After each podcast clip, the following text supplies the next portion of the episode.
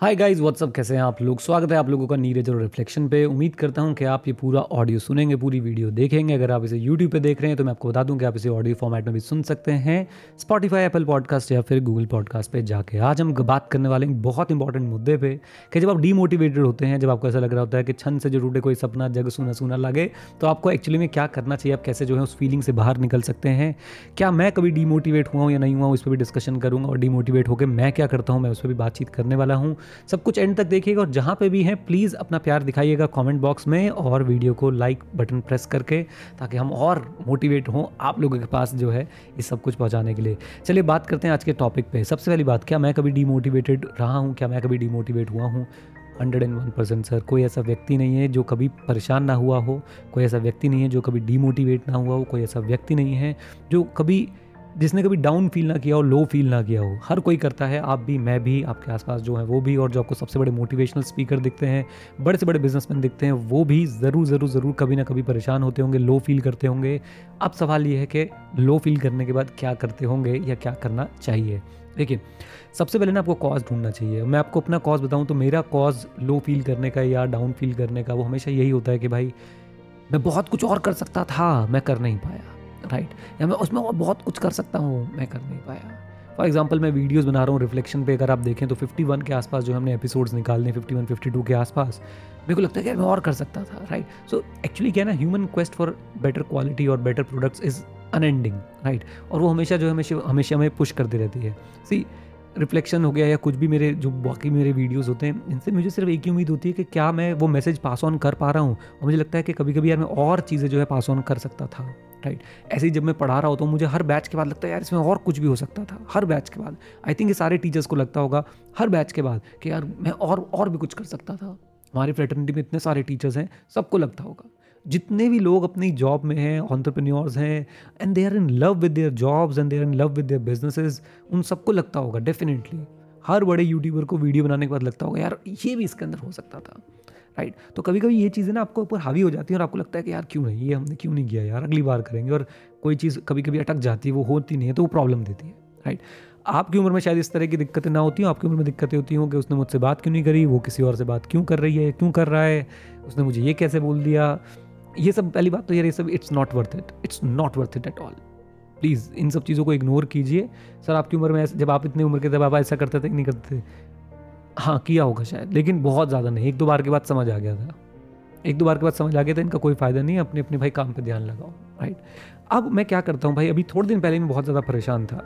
बहुत ज़्यादा क्यों परेशान था? मुझे लग रहा था कि जिस जो रिजल्ट्स मैं चाहता हूँ, वो नहीं आ पा रहे हैं राइट जितने एफर्ट्स में डाल रहा हूँ, शायद उस उन एफर्ट्स में कमी है या तो या तो मेरे को कहीं ना कहीं जो है हमारी टेक्निक में, हमारे काम को एग्जीक्यूट करने के तरीके में कमी है। देन मैंने क्या किया? मैं एक घंटा बहुत परेशान रहा, बहुत ज़्यादा। सोचता रहा, क्या करें, क्यों करें? कैसे होगा? देन उसके बाद मैंने I I am lucky to have a team of good people with me right so मैंने अपनी टीम को जो है वो एक मैसेज डाला कि मुझे आपसे बातचीत करनी है। वो सब जो है रात को दस बजे जूम पे हमने एक मीटिंग करी बैठ के चार पाँच लोगों ने। एंड हमने देखा कि अभी क्या प्रॉब्लम है, अभी हम क्या कर रहे हैं उस प्रॉब्लम को सॉल्व करने के लिए। और प्रॉब्लम सॉल्व क्यों नहीं हो रही है और नए तरीके और क्या हो सकते हैं और बेस्ट तरीका क्या है right and it gave me a boost मुझे ऐसा समझ आया कि भाई action action can remove all the anxiety action can remove all the you know demotivation action can remove the bad thoughts negative thoughts in your mind कौन सा action वो action उस चीज़ के अगेंस्ट एक्शन जिससे आपको डर लग रहा है राइट right? उस चीज़ के अगेंस्ट एक्शन जो आप करने से अपने आप को बहुत समय से रोक रहे थे राइट इसका आप एक पूरा फ्रेमवर्क भी बना सकते हैं। आप देखें कि आपका अल्टीमेट गोल क्या है।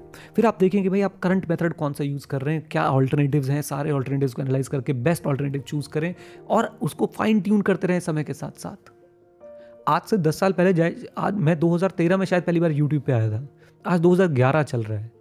2013 का यूट्यूब और आज का यूट्यूब बहुत अलग है। मैंने 2010 में पढ़ाना शुरू किया था।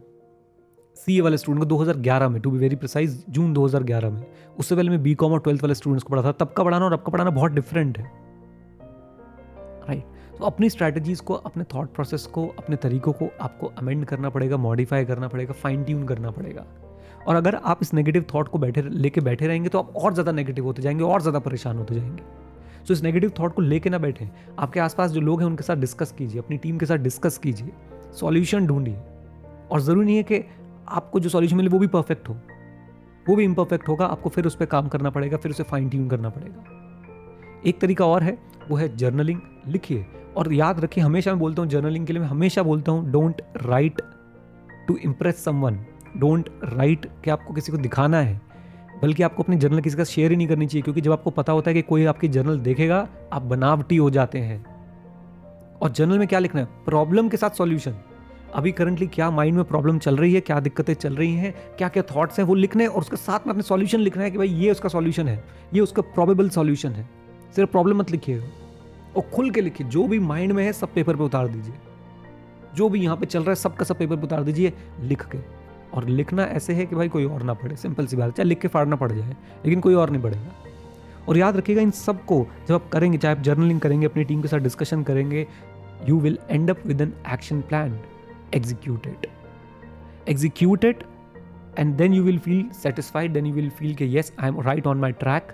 छोड़िए मत किस चीज़ को, उसको करने के अलग अलग तरीके हो सकते हैं। एक जगह पे पहुँचने के एक से ज़्यादा रास्ते हैं राइट तो अपना अल्टीमेट गोल हम अचीव करेंगे। और और अगर कल को गोल भी चेंज करना पड़ जाए please it's not a big thing लोगों ने अपने गोल चेंज किए हैं। एप्पल ने एप्पल कंप्यूटर्स नाम होता था उनका। कंप्यूटर्स हटा दिया, वो सिर्फ़ एप्पल है।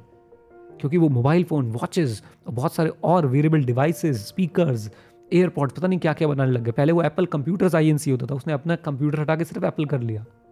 Strategy was over a period of time and it's okay to change your goals with changing times be flexible adamancy और नेगेटिविटी और और आपके अंदर गलत थॉट्स लाती है।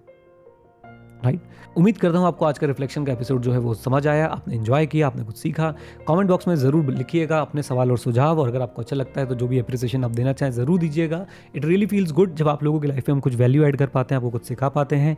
जहाँ भी इसको देख रहे हैं, जहाँ भी इसको सुन रहे हैं, पूरा प्यार दीजिएगा। Thank you very much stay connected stay head जय हिंद। और हम इतना सीखते रहें, क्योंकि सीखना शुरू तो जीतना शुरू। All the best bye bye God bless you